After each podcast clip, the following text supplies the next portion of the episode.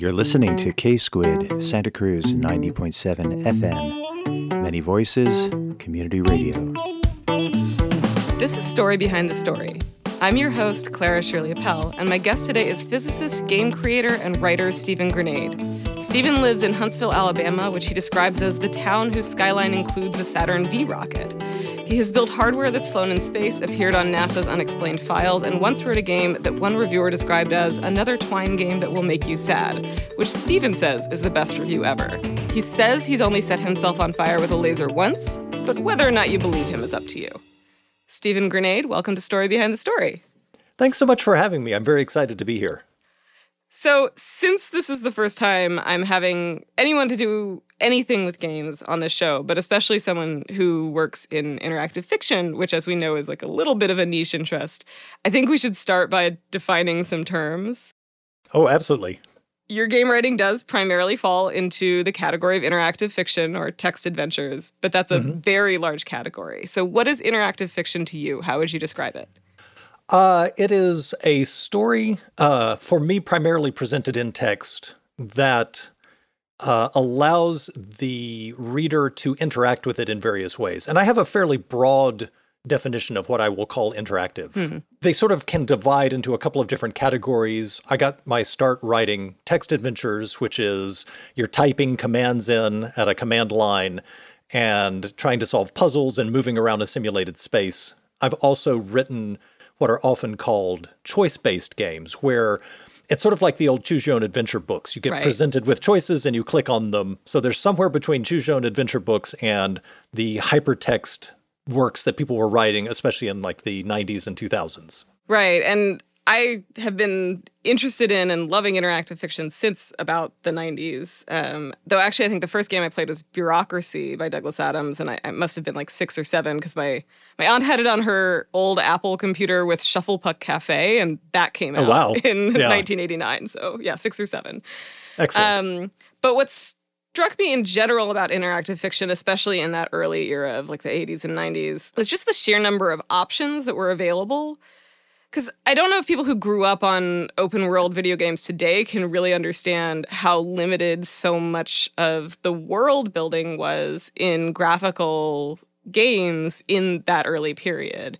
Right? Really the the first open world game that I can think of that was graphical and that really had the richness that interactive fiction had was like Myst in 1993. Mm-hmm. And it kept me with interactive fiction long after we started having games like Myst and now like World of Warcraft and uh, you know all of these really big you know MMORPGs that are incredibly open world. So I'm curious what attracts you to IF as a writer? Like what attracted you to it at that time and what sort of keeps you with it now, well after its yeah. heyday? Right. after it uh, died a commercial death long, long ago. Um, I think there are really interesting things that you can do in interactive narrative and graphics are hard to create and expensive both in terms mm. of time and effort and then tools required. Uh, text is a lot cheaper. The scope of what I can do and describe in text is way wider than what I can do personally in, in terms of graphics. But at its core, it's sort of the same reason why like I still read novels and and still read short stories. Like there there are pleasures to those kinds of text-based medium. And there are experiences that I can give people. I can communicate artistically certain visions through interaction that I can't yeah. do in the same way through a more traditional text, like a short story or a novel.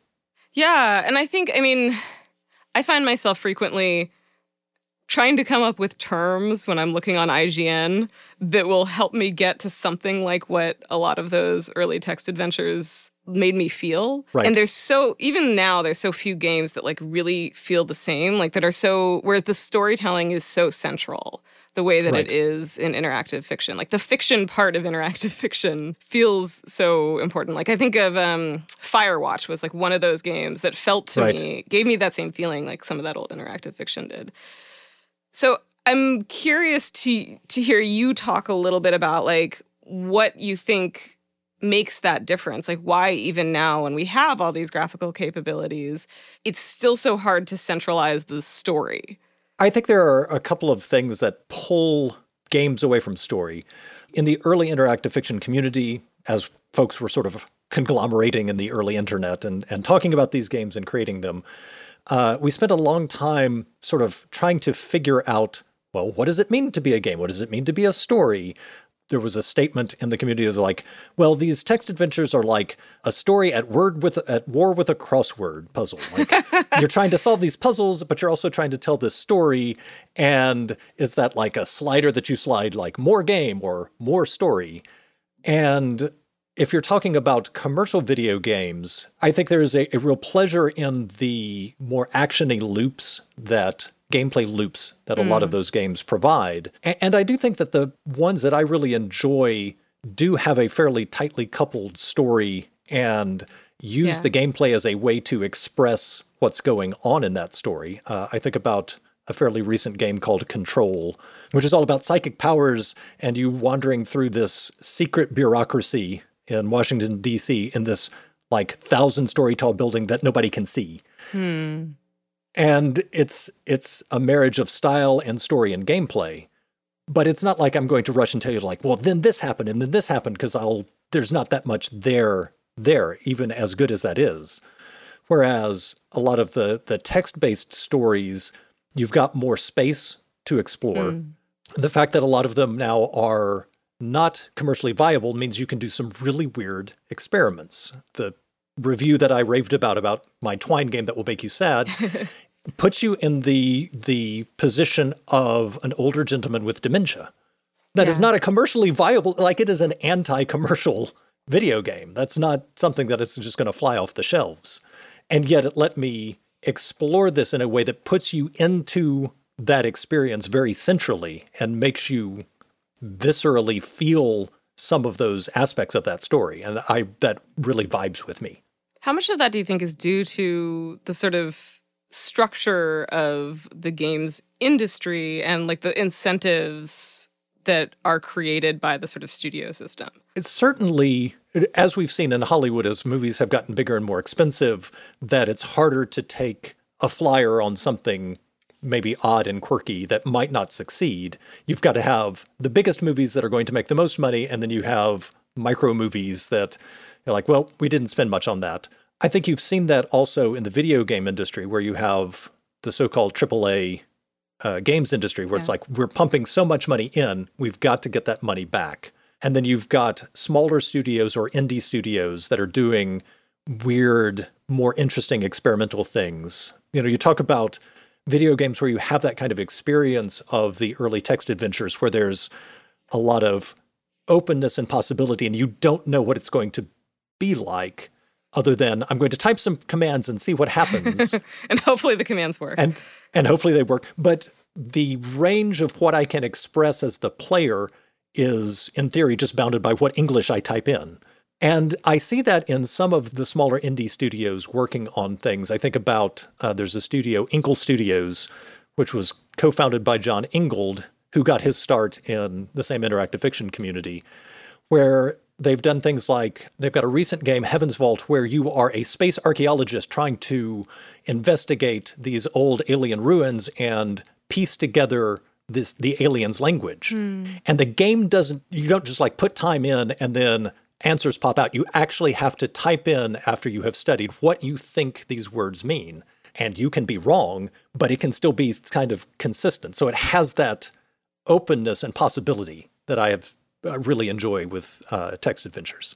So we talked a little bit about the fact that you enter you actually enter text in a text adventure, at least in some of these in the parser-based games. So I feel like we do need to talk about parsers, the natural language processing technology that many of these text-based games ran on. Because in the 80s and 90s, let's just say that technology wasn't where it is today. Right. so a big part of playing interactive fiction from that time and especially these these very open world interactive fiction games was figuring out what you could type in that actually would work. And different games handled parser errors with varying degrees of elegance. In fact, I think some some of the most sort of fun you can have in a game is one where you find like if you find a game where it leans into the parser failures by providing these like really fun and elegant and weird errors. So I'm curious for you how parsers informed the way that you approached writing interactive fiction at the time and, and how it's different writing parser games from the choice-based games because you've done both. Yeah, the, the parser is such an interesting beast in terms of how you're going to interact with the program. Because in the text adventures, you typically get a room description and there are objects in there. Right. And then there is this blank line, and you're going to type words in, and the theory is type in anything and I will respond to it. But in reality, there's a limit to what can be understood. So part of it was learning the common vocabulary that text adventures used. So you would like, well, I know if I type inventory or I, I can see what I'm holding. Uh, I can type cardinal directions like north, south, east, west to move around. I can get object. I can put object in uh, backpack. So if you deviated from that, it became a question of discoverability and how do I help players learn that there are new verbs and new actions that they can take outside the standard ones?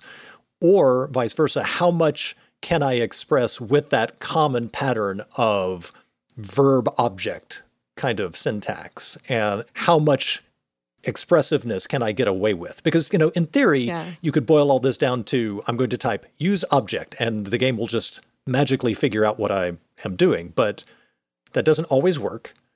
And it gets to be a little more boring and it's less expressive than being able to say, you know, turn crank, for example. Yeah, yeah. And I think one of the games that I fell in love with, which I guess is actually a little more modern at this point, is um, Emily Short's Galatea.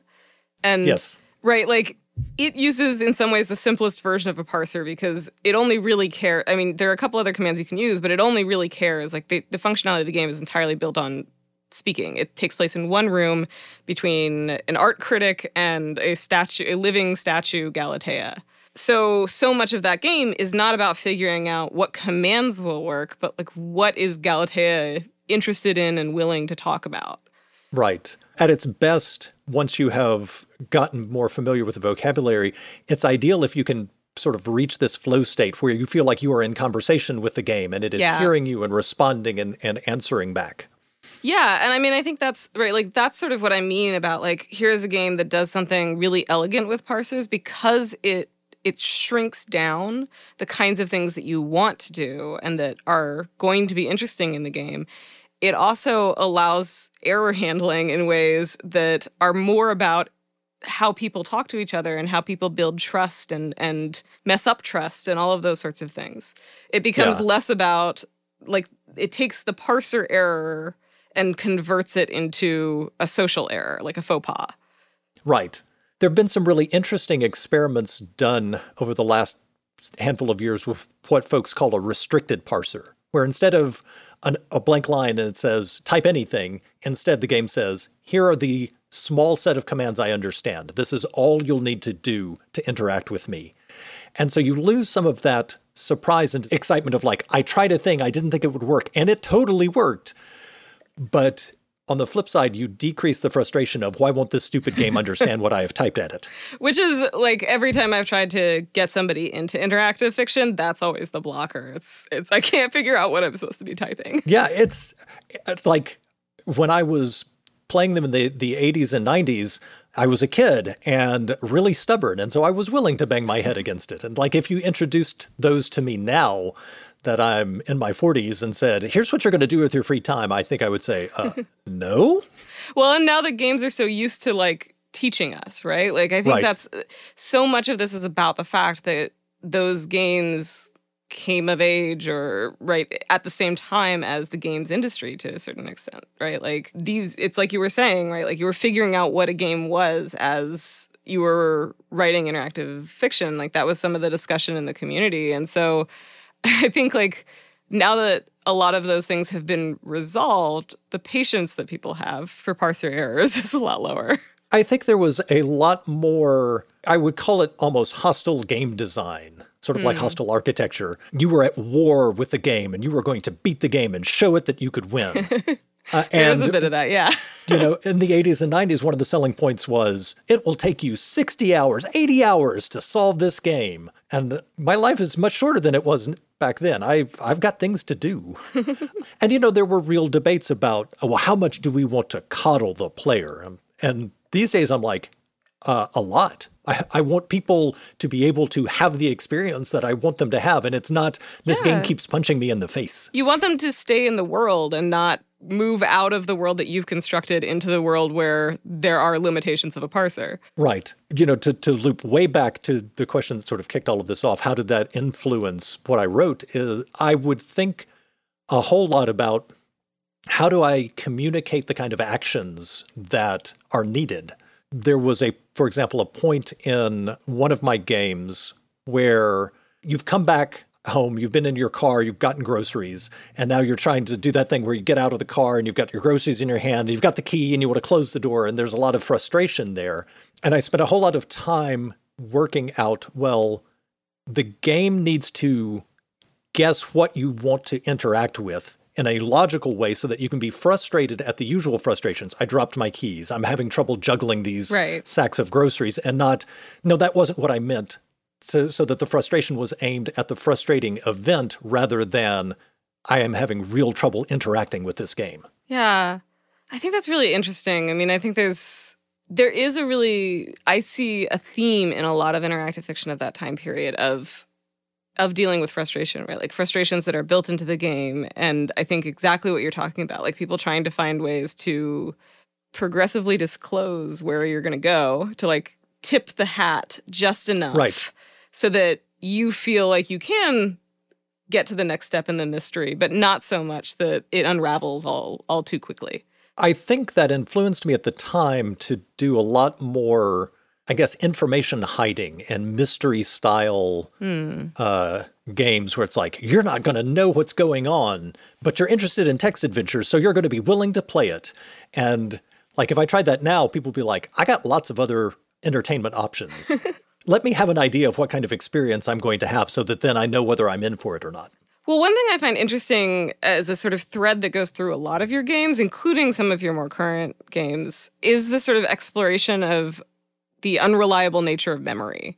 So, in Losing Your Grip, which is the first of your games that I played, you as the player, I think named Terry, wake up in a muddy mm-hmm. field with no memory of who you are or how you got there. And then in in one of the in the game that you mentioned earlier, the one that uh, makes people sad, um, will not let me go. You are playing a man who has Alzheimer's, and even in some of your games like Binary and Fragile Shells, where memory isn't really what the story is about, it kind of permeates the background, right? Like differences in memory between the characters. Or I think in one of them you you wake up with a head wound, and so like there's a little right. bit there to discover. And so I was curious, like what about that sort of nature of memory makes it so compelling to you? And does it interest you in traditional fiction as well as in interactive fiction, where you have this more sort of mystery unfolding yeah. structure? Yeah, I definitely have told on myself that I keep returning to this theme explicitly and implicitly in a lot of my work. And I think it comes down to a couple of things. I- have always been interested in how we construct ourselves and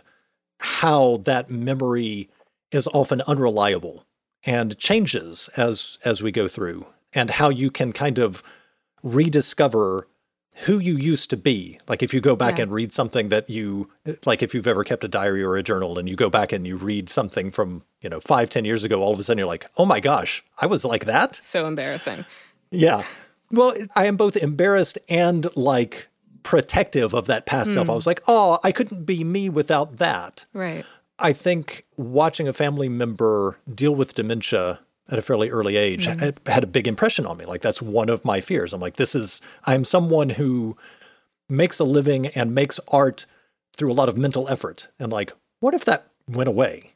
In terms of the form, I think it is, I, I keep getting drawn back to it because it reduces the distance between you, the player, and you, the protagonist that you are inhabiting because you, the player, are potentially coming to this game without a whole lot of knowledge of the backstory right. and what's going on.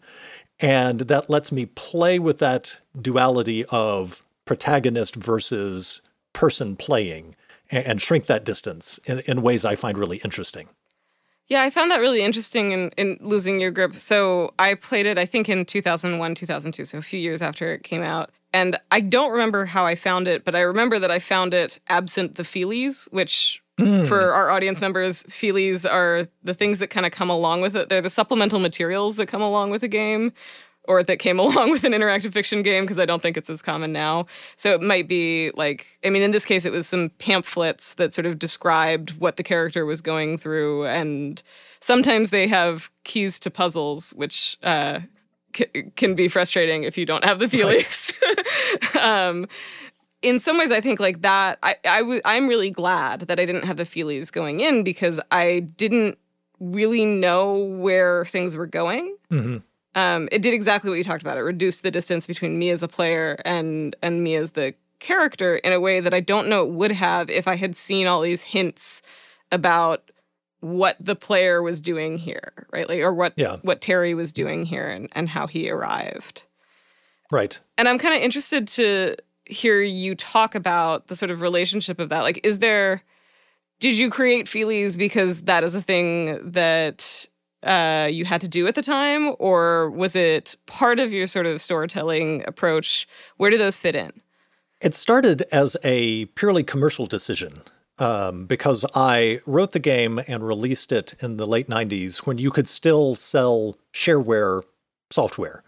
So you would you know, get typically like a limited demo and then you'd pay to unlock the full thing. And so I was trying to figure out, well, what will make somebody interested? Because I didn't want to gate part of the game. Like right. I played the first two chapters and now to keep going, pay for the whole thing. I was like, I, I don't really want to do that. But then what can I do that would make people be willing to part with their hard earned money? Well, those those feelies, those physical artifacts that came with early text adventures were a big part of it. And Infocom, one of the biggest companies doing those types of games, had kind of an arms race going on with ever more elaborate things that would come. Special editions. Game. Right. And my partner Misty is uh, a mixed media artist and a graphic designer. At the time, she was working at Kinko's. So I had access to all of this technology that in 1997 I would not have had otherwise. So I could do things like a booklet with spot color, very advanced, because we didn't have a whole lot of color printing possibilities. And then I got really interested in, like, artistically, what can I give that's really neat to have? So that, for example, one of the pieces of feelies was like a piece ripped out of a newspaper. And we figured out how to print onto newspaper so that I could rip it up and there and it felt like a piece of, of newspaper. And that was the kind of artifact that was hard to, to like create. Right. And so you didn't see much of that. And it really made people interested in in paying for that, but also said, oh, here's an artifact of this fictive world. Yeah. And and helped make it more real. Yeah, I think that's really interesting. Join KSQD every Wednesday morning for the award winning program On Being, hosted by Krista Tippett. What does it mean to be human? How do we want to live? And who will we be to each other? Each week, On Being explores these questions with a new discovery about the immensity of our lives. On Being airs Wednesday at 9 a.m. here at K Squid 90.7 FM. Many voices, one station. If you're just joining me, my guest today is writer and game designer Stephen Granade, whose interactive fiction explores the relationship between memory, physicality, and reality. Also, about that game, about losing your grip, it's one of those games that I've returned to. I think I've played it three or four times over the years, um, and I keep hmm. coming back to it even now. Uh, it's okay. I know. I know how the parsers work. I don't get frustrated anymore. Um, right. But I think what's so compelling to me about it is the way that it does guard its mysteries. Right, like most of the action mm. takes place in a single building, which I always kind of imagined as a manor house, even though I don't know that the like outside description fits that, but like a lot of the inside description, a lot of the furniture, the fact that there's a foyer um, right. right. when you enter, right, like sort of lends itself to this. But it is really richly constructed and very open. So this is a game that you can play for hours. That you know, if you have some parsers, it could get a little bit frustrating, but for the most part there there's not a lot of stress to it, which I really mm. appreciated, right? Like right. you don't know who you are, but it's kind of like, okay, cool. I don't know who I am. I'll figure it out along the way. There's just this glory of being in and discovering this world. So yeah. I'm very curious where where this game started for you. Like, what is the center of the story? What's the seed of this story that then you built outward from? The seed of the story really came from my interest in how do I have puzzles? Because at the time, it was like, you're going to write a text adventure and there will be puzzles. But how do I make those serve the story and make the story serve the puzzles? And in the same way that making the character start out with gaps in memory not only closes the distance between player and protagonist, but also is kind of a cheat that Yeah. you will learn along with the protagonist. Because all of this takes place in the protagonist's mind, I, it let me go hog wild with symbolism. Like everything could be a symbol, but that meant that interacting with these objects and solving these puzzles, the symbology gave it uh, an extra dimension. Right. That it wasn't just like, I'm telling this story and now I'm going to go fiddle with this machine and fix it. And then my reward is now I can go do more story.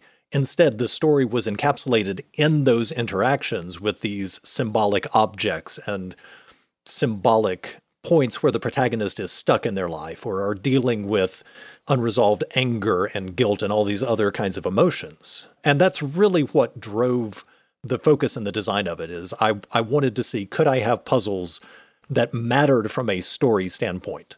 So for a game like this, where the world is so expansive and where the characters and and I, I mean, I guess this is really a broad question about interactive fiction too.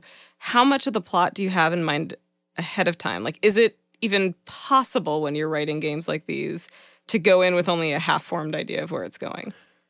It's possible. I wouldn't recommend it just because there is so much work to structure and put these things together.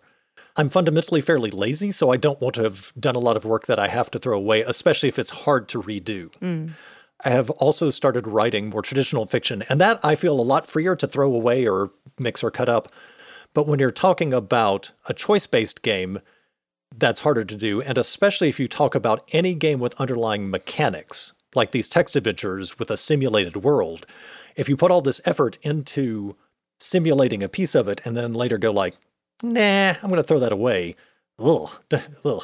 I, I'm too lazy to, to, to do that. It's these cascading effects. You can't just throw away Yeah. one thing easily. I thought of this game again, of losing your grip again last year when I was reading Susanna Clarke's Piranesi.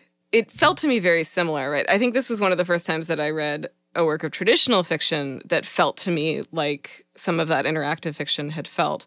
And there's a wonderful review of Piranesi in Tor, which gets at a lot of what feels similar to me about these two works. One of the pieces of that is that in both of them, there is a kind of horrifying twist, which takes you from this kind of serene but unknown world with a character who doesn't really know who they are into or it sort of forces them to realize why that's a problem and, and forces them to Right. contend with their with reality at some point in ways that can can make it a little horror like Right. and both Piranesi, the character, and and Terry, who's the player character in Losing Your Grip, they seem very at peace with the worlds they've been dropped into. So in both of those cases, kind of like that review says, the twist doesn't really feel like the point. Hmm. They are both works that unfold their mysteries slowly, and there is this sort of calmness to it, but there's no point in either where you don't really feel compelled to move forward. I can't ask you to speak for Susanna Clarke, of course, but I am very curious to know how much of that was intentional for you and how you approach player motivation when you're crafting a story. First of all, that comparison is going to make me very happy for the next several months. Uh. Was one of my favorite stories from last year. It's pretty fantastic. It's so good. I think for me, it was a happy accident. Especially at that point, I don't think I had enough understanding and control of my artistic process to have that good a level of, of thought behind it. I think it's just that these text adventures are turn based. Like nothing happens until you type the next Right. command. And, you know, I was not trying to write a work of horror. I was trying to write sort of a work of psychological self examination. And those two things together, along with me not wanting to put in this any of the kind of time limits that I had seen in other games because those make me very stressed out so stressful. that my own personal desires ended up putting me into this direction where it is kind of a relaxing stroll through one person's traumas in, in a way. Yeah, that's a good description. well, this is where I normally ask an author to read from their work. And I believe you've brought a, a piece of your short fiction, of your traditional short fiction, to share with us. Yes. So why don't you tell us a little bit about it before we jump in, since we've mostly been talking about your other work? What are we going to hear? Yeah. You're going to hear a short story that was published in the podcast magazine Escape Pod, which is a science fiction podcast, uh, science fiction fiction co- podcast. Boy, that's a lot of fiction.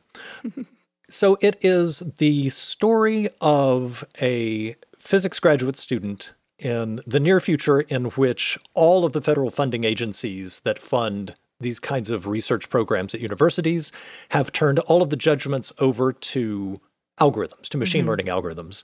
And in fact, then the universities in response have also started using machine learning algorithms to decide what grad students stay and what grad students go. Yeah. So it's like, well, now the machines are going to watch you and render a verdict on whether you get to keep doing this thing that you love and uh, want to pursue a career in.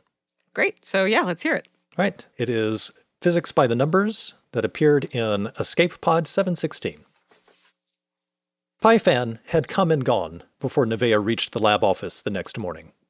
Nevaeh had hoped to say goodbye, but she supposed that if an algorithm had guillotined her graduate school career like a French royalist said, she'd have snuck away too. Pyfan had raked his class notes into a trash can that had overflowed and spilled his discarded plastic binders across the floor. He'd also left his poster of bar magnets on the wall, iron filings tracing arcs of magnetism that connected them. She tossed her phone in her desk drawer and dug around for a Phillips screwdriver. Pyfan's computer had the best graphics card. She meant to claim it for her simulations before her labmate Mason arrived and joined in rifling through Pyfan's discards. Both of you are safe. Dr. Scott gestured at Nevaeh and Mason with his food truck taco nearly spilling fish onto the sidewalk. My revised funding still supports two graduate students. The U.S. federal science agencies had updated their algorithm that decided how productive universities were. For the second year in a row, they'd cut funding to Nevaeh schools based on the result. It'll slow down finishing our paper, Mason said around a mouthful of quesadilla. Cheese dribbled down his chin. Pyfan was best at tuning the laser, Nevaeh added. She dug her own taco out of an overfull box. Dr. Scott had brought dinner, so she hadn't scrimped on her order. Dr. Scott nodded. We'll make do. But we need results. Don't forget, we think the funding agencies rank us based on submissions, not just publications. As if Nevaeh could ever let herself forget. Gin, Mason said, laying his cards face up on the wobbly table between him and Nevaeh. She swore under her breath. She hadn't seen it coming. She'd misread him. Knew I should have knocked earlier. Teach you not to be so careful, Vey. As Nevaeh gathered the cards, Mason continued. I heard Whitaker's high energy lab lost three. That's eight this year, including Pyfan. Nevaeh ran the numbers as she shuffled. 20% of the graduate students dismissed in two years, all thanks to the physics department's own algorithm that racked and stacked them. I didn't expect him to get cut. He crushed it at classes. And in the lab, Mason said, but he has a girlfriend. The algorithm thought she distracted him, maybe. That matched Nevaeh's guess, although it was only a guess. The department wouldn't say what data they fed into the algorithm. That left Nevaeh and her fellow students to search for the algorithm's signal hidden in the noise. Nevaeh dealt cards. Dr. Scott told me our scores weren't anywhere near the cutoff. He would tell you that. You're not in trouble. You get a bonus for being a black woman in physics. Nevaeh paused. What'd you say? Nothing, Mason muttered. Nevaeh threw up her hands. What the hell, Mason? Mason's eyes widened. Shh, someone might hear. They fell silent, listening for footsteps outside the cramped janitor's closet. They'd moved their lunchtime card games into it a few months after the department's algorithms went live, and Dr. Scott made an offhand mention that playing cards might lower her and Mason's rankings. Nevaeh had considered giving up playing, but Mason spoke more freely during their games. She needed to know what he was thinking. Like his assumption that she had an unfair advantage because of who she was. That went beyond his usual lack of home training. Nevaeh hadn't known he felt that way no, that wasn't true. She hadn't let herself know. She hid her anger and finished the deal. Draw, she said, as polite as she could manage. She wondered why she bothered. Thank you for reading that. Absolutely. This is, as you mentioned, a story about algorithms and kind of the incentive structures that they create. Right. And it touches on many of the ways that algorithms replicate and twist and strengthen the biases of the humans who create them. Can you talk about that? Oh, absolutely. In my day job, I work on sensors and and algorithms and machine learning and the field is finally starting to grapple with bad data in, bad results out. And that you can have a whole lot of bias in these algorithms. There's still some views in some circles that, oh, well, these machine learning approaches are the great way to get good answers out and remove the humans from making those decisions. Instead, it will be impartial, but it's not impartial. I thought a lot about my own experience in physics grad school, where there was a little bit of that sort of crabs in the bucket kind of pressure. Mm. I did have some fellow students who played cards and got reprimanded for it because they weren't being serious oh, wow. enough. I was like, all right, yeah. And I was like, wouldn't it be even worse once all of these biases are fed into one of these algorithms and everyone says, well, we've solved it. Now we'll just do what the algorithm tells us to. Um, and then what is it like to try to be yourself and be human and to have human outside interests like cards or dating in an environment that is judging you in this way and you don't know how the judgments are being rendered. Yeah, and so right that for me was a really interesting part of this and a part that I think feeds back into your physics background because this can be read as a story about observer effects, right? The way that a phenomenon or a person changes behavior when they know someone is watching. Right. And in this case, the someone is a funding algorithm but to some extent, the effect on the person is the same, right? The observations mm-hmm. alter their behavior because it alters those incentive structures. It incentivizes people to, as you say at one point in the story, twist and contort themselves to fit people's expectations. And it makes them feel like there's no no way out. Right. But you contend in this story that there is. So tell me about that. Uh, I think there is hope in being ourselves and in recognizing ourselves and not not really trying to to play that game, opting out in some cases, uh, and recognizing that it may bring you to a different end state than you expected, but that might be for the good. Like I think we can get bound up in these harmful systems and say, well, but I've got to play the game. And I know I have been in cases where I've been in like a job where it's not been great, but I'm like, well, I guess this is what I have to do. Mm. And only after I either leave it or was forced to leave it, after the fact, I'm like, oh, actually, I should have done that a long time ago. In this story, like the, the main character, Nevaeh, is trying to outguess the algorithm and do what she thinks right. it wants her to do before it's it's forced upon her. And I think that's really confining. And I know that is behavior that I've partaken in. You know, I have in my job done things like, well, of course I'm going to be available on the weekend and answer emails at all times of the day or night instead of setting boundaries yeah. because I'm like, well, surely they expect that.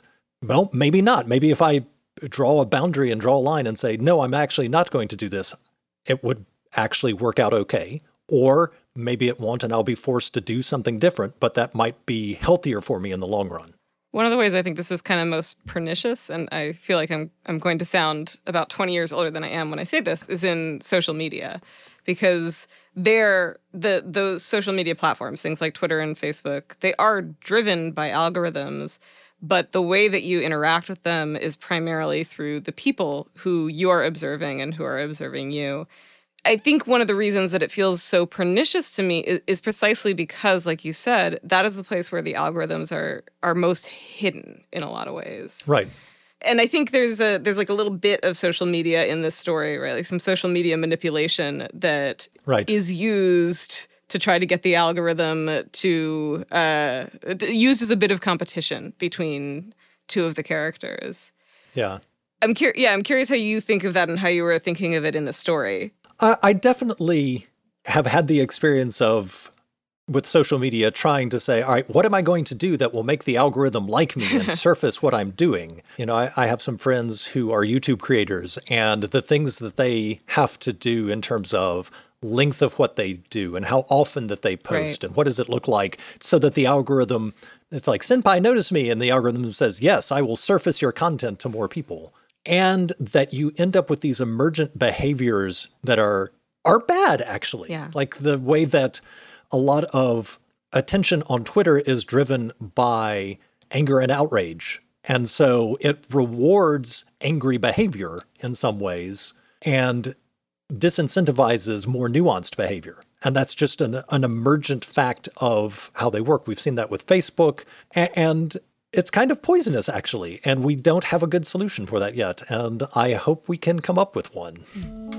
With drought and summer heat, fire is on everyone's minds. It's easy to feel helpless, especially after last year's devastating fires. But our Central Fire District is here to help you be proactive. The district now promotes FireWise, a community education and organizational tool. Monday, July 5th, and Friday, July 9th on Talk of the Bay, host Suki Wessling welcomes Marco Mack, Deputy Fire Marshal at Central Fire District of Santa Cruz County, who will talk about Santa Cruz County's fire risks and what individuals can do to prepare and prevent. That's Monday at 5 p.m. and Friday at 6 a.m. here on KSQD 90.7 FM and ksqd.org. Many voices, one station. Well, we've talked now about both some of your interactive fiction and some of your traditional fiction. How is writing traditional fiction different for you than writing interactive fiction? Part of it is I end up focusing a lot more on the language itself. And that's not to say that the language is unimportant in interactive fiction, but you've got other elements carrying forward the story in terms of what are the interactions that the player is having? How often are those interactions mm. happening? How do I structure those? I don't have any of those tricks available if I'm writing traditional fiction. I've just got the prose, and it has forced me to become a much better prose stylist. You know, I'm not going to claim that I am wonderful, but I have seen myself improve as I have forced myself to focus on that and really polish that aspect of writing up.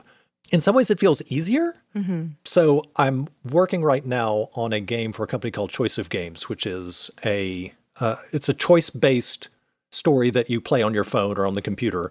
But behind the scenes, it is tracking these statistics, these stats that let you sort of express in terms of your character, you know, are they brash or are they retiring? Are they centered on themselves or are they centered on others? When I'm writing on that, like if I'm going to have an interactive dialogue, I it's really nice because I'm someone who likes to sort of pre-game conversations out ahead of time and be like, well, if they say this, how should I respond? And when I'm writing a choice game like that, I get to have all of those conversations all at once. Like I can explore that space. But then in a traditional fiction, I've got to sit down and say, okay, what is the most true to this particular character and rings true to me? And that's a very different exercise that is is kind of related, but with different end goals. Do you find yourself creating kind of artificial constraints for yourself when you're writing traditional fiction because you are so used to working under constraints for game writing? To a certain extent, I think really what I end up doing is trying to say what is the most true and interesting thing that can be happening in these stories. I'm less hard about that in my interactive stories because some of that is generated by the interaction. Right. And I can pull people in through that interaction. But that's I think that's the main constraint is is really trying to to get to the truth that I'm trying to express in the story. Whereas these interactive fiction works, I can express a bunch of different truths and allow the player to kind of express some of their views on what that truth looks like as they progress through the story. How have your storytelling interests evolved over the 25, 30 years that you've been writing? oh my gosh, it's so long. It's so long. That's a really interesting question. I feel like it's less that they've evolved and more that I've refined them. Mm. I think it has been a very long exercise of in public working out what my interests are and what my voice is like and where are the the sweet spots and what I want to express and what are the the themes that I'm tackling.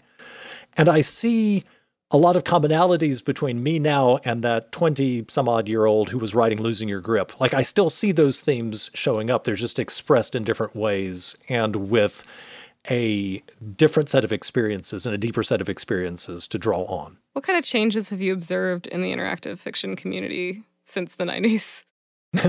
it's broadened a lot. When I first got involved in the interactive fiction community in the 90s, we were still having discussions like, can you actually have a defined player character, defined protagonist in these games? Because all of the early ones really took it as read that you were going to be this sort of self insert. Mm. You were playing yourself in there. And I remember when I was first starting to work on Losing Your Grip, which has this defined protagonist with a defined backstory, that was still an open point of discussion. And a number of the traditionalists were like, no, no, no, you've got to be yourself. That's the whole point of these games is you're playing yourself.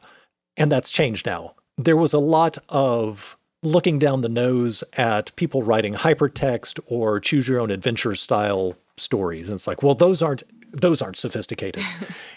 well, they are. They're they are different. But there was this sort of generalized snobbery and self-importantness of like, look at how smarty smart we are solving these puzzles by typing in text instead of just clicking links. Any banging our heads against the wall.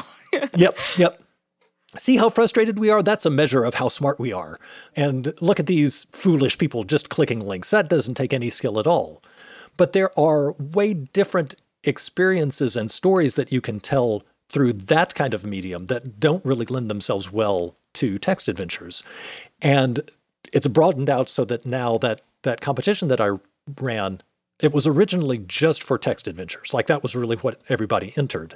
And then slowly more and more choice based games started showing up. And at this point, they're a good chunk of that competition and they place highly.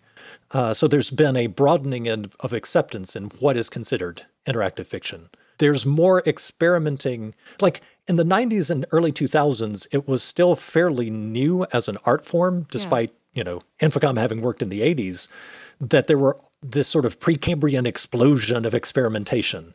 But that's still going on. It just shows up in different ways, like the limited parser experiences that people are putting together. It's now been long enough that people can go back and look at older text adventures and say, okay, what can we do that is still in conversation with that, but that is a new expression uh, and it takes advantage of the things that we have learned since then? Like there are some, what would be very classic parser based text adventures that would not have been necessarily out of place in the 90s, but that have all of this 20, 30 years, 40 years of experimentation behind them so that they can provide a much smoother, more player focused, and gentler experience in ways that are, are really fun. Well, and I think hearing you talk about some of the sort of gatekeeping mentality around like text text adventures being the only real interactive fiction, right? It makes me think about how much platforms like Twine have democratized interactive fiction. There are so many more people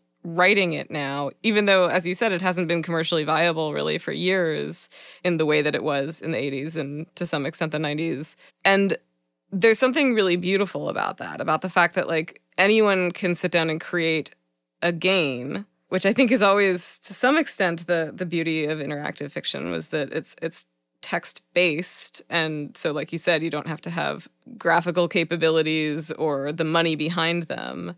Right. But you don't have to learn a whole new programming platform really, right? Like you just have to you can do it largely in a UI now. You know, there were programs that tried to let you write text based, parser based games using a UI. Uh, there was a tool called Adrift, for example, mm and I remember a bunch of people looked down their nose at that. It's like, oh, you're making it too simple. You know, I came of age. I'm a I'm a white dude. I'm middle class. I'm a scientist. So in that early community, I was sort of like the fish that didn't know what water was. I had I didn't realize how gatekeeping and I can't think of the word that I'm trying to use there, but exclusive yeah. exclusionary is the word I was looking for. This is why I write because I'm real good at words. well, I just didn't realize that until it started broadening out. Like there's I think very good reasons why Twine was taken up by so many authors of color and queer authors who had been gate kept and shut out of a whole bunch of other spaces. And they're like, well, we're going to make our own and made games and experiences that were unlike what other people were doing and had been shunted to the side. And that really showed me, uh, it let me see the water. Do you feel like encountering that work has changed yours? Absolutely. I think it has it has broadened my view of what can be done in interactive fiction and interactive narratives. It's let me experience stories that I otherwise would not have come across. People have used Twine to write very personal to them stories mm. and explore, you know, uh, one of my friends, she's trans and has written games exploring that, her experience of transness through these Twine games. And I think that's great. And that's, you know, for years I had been interested in writing a game about dementia because that frightened me so much. And finally said, oh, this is a thing I can do. I can allow myself to explore this through interactive fiction in a way that I had sort of gate kept myself out of doing earlier. Hmm. What are some of your favorite interactive fiction games, sort of classic and contemporary? As soon as you ask me, everything starts falling out of my head. Um, there's a game by Emily Short. It's it's a parser game in which you are in this world where you can change objects by changing their textual representation. Hmm. So it was inspired. There's a game from Infocom called uh, The Leather Goddesses of Phobos, which had this object in it called the T remover. So if, for example, you shot a tray with the T remover, it became this dude named Ray. And Emily Short wrote a game that explores all of those kinds of permutations. Like if you rearranged letters, if you turned a plural into a singular, uh, and you play a character who is actually two people fused together, Alex and Andra fused together into Alexandra, trying to smuggle information out of this nation that has all of these advanced linguistic uh, capabilities, like a depluralizer ray that turned a bunch of ships into a ship, so the attempted invasion of the island failed. I've played this game and I can't remember the name of it either. Counterfeit, counterfeit, counterfeit monkey. monkey. Yeah, there we go. And I love that because it is a game that could not exist in any other medium. It has to be text based and it has to involve you interacting with the text. And in the same way that I leaned so heavily into symbolism for losing your grip because I wanted the puzzles to be part of the story, here Emily took the idea of linguistic play and turned it into an actual fictive world. Like, asked if that was going to be the world, what would it look like? And all of these implications fall out. Like, the nation that has all of these linguistic contraptions is very, very careful about their language because if the words change, then the effect of these yeah. linguistic weapons changes. So they are really, really strict on what words mean. It's just, it could not have existed in any other way. Another one I really like is a game called Spy Intrigue by Furkle. It's a choice based game in Twine, and it's very, very hard to describe. It's one of those artistic works that just has all of these things shoved in together to make this experience that is unlike any other one that I've ever had. Another one I really enjoyed was Harmonia by Liza Daly, which is a choice based game about utopian communities and small New England colleges, and is one of the most beautiful textual represented choice games I've ever played. It's really good. And just to for listeners, if you are not familiar with interactive fiction and don't know how to get started with it, uh, it's a lot easier now than it used to be. You can download an app on your phone or iPad or whatever, um, and usually you can find like a whole library of games, both past and present, there. So if you're interested in checking these out, that's what I'd recommend you do. Yeah, it's way easier than it was it's, in the past. It's so much easier. You don't have to struggle with like TADS um, interpreters. Right. On your website, you describe your younger self as a member of the Major of the Month Club. And, you know, even now, as you're an adult, looking at the range of your work and hobbies, you don't seem like the kind of person who could ever do just one thing. That is correct. Um, yeah, so, what drives that? What motivates you? Uh, in part ADHD, um, but I think one of the things that I, I have always been is curious and wanting to experience new things and see new things and learn things. And I think that drives a lot of what I do. Uh, you know, I I went to college and I was like, all right, I'm going to do science. And so I was doing physics and chemistry. And then I got cast in a uh, one act play. I'm like, well, this is fun. And so then I did plays. And so I came out with a theater arts degree. And then I had the graduate school experience where all I focused on was physics. Like that was pretty much what I did with the occasional side writing of interactive fiction.